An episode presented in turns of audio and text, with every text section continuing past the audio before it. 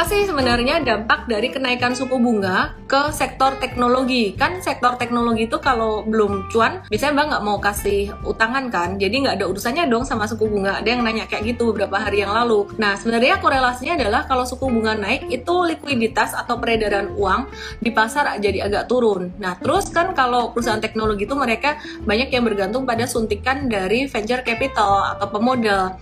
Di mana pemodal atau venture capital itu mereka jadi nggak agresif lagi mendanai sektor teknologi seperti sebelum-sebelumnya gitu. Terutama seperti tahun 2020 ketika the Fed printing money gitu ya. Jadi itu jadi masa kejayaan uh, buat perusahaan-perusahaan teknologi yang bergantung pada visi gitu. Nah, pemodal atau visi itu akan mengamankan visi itu salah satu ya, salah satu pemodal gitu. Itu akan mengamankan modalnya untuk masuk ke aset yang lebih defensif ya. Jadi seperti bonds daripada invest ke startup yang mungkin belum menguntungkan. Jadi mereka juga lebih konservatif, mereka lebih berhati-hati. Sekarang milih startupnya mesti uh, kayak udah ada hasil dulu gitu, udah ada dikit cuan gitu ya.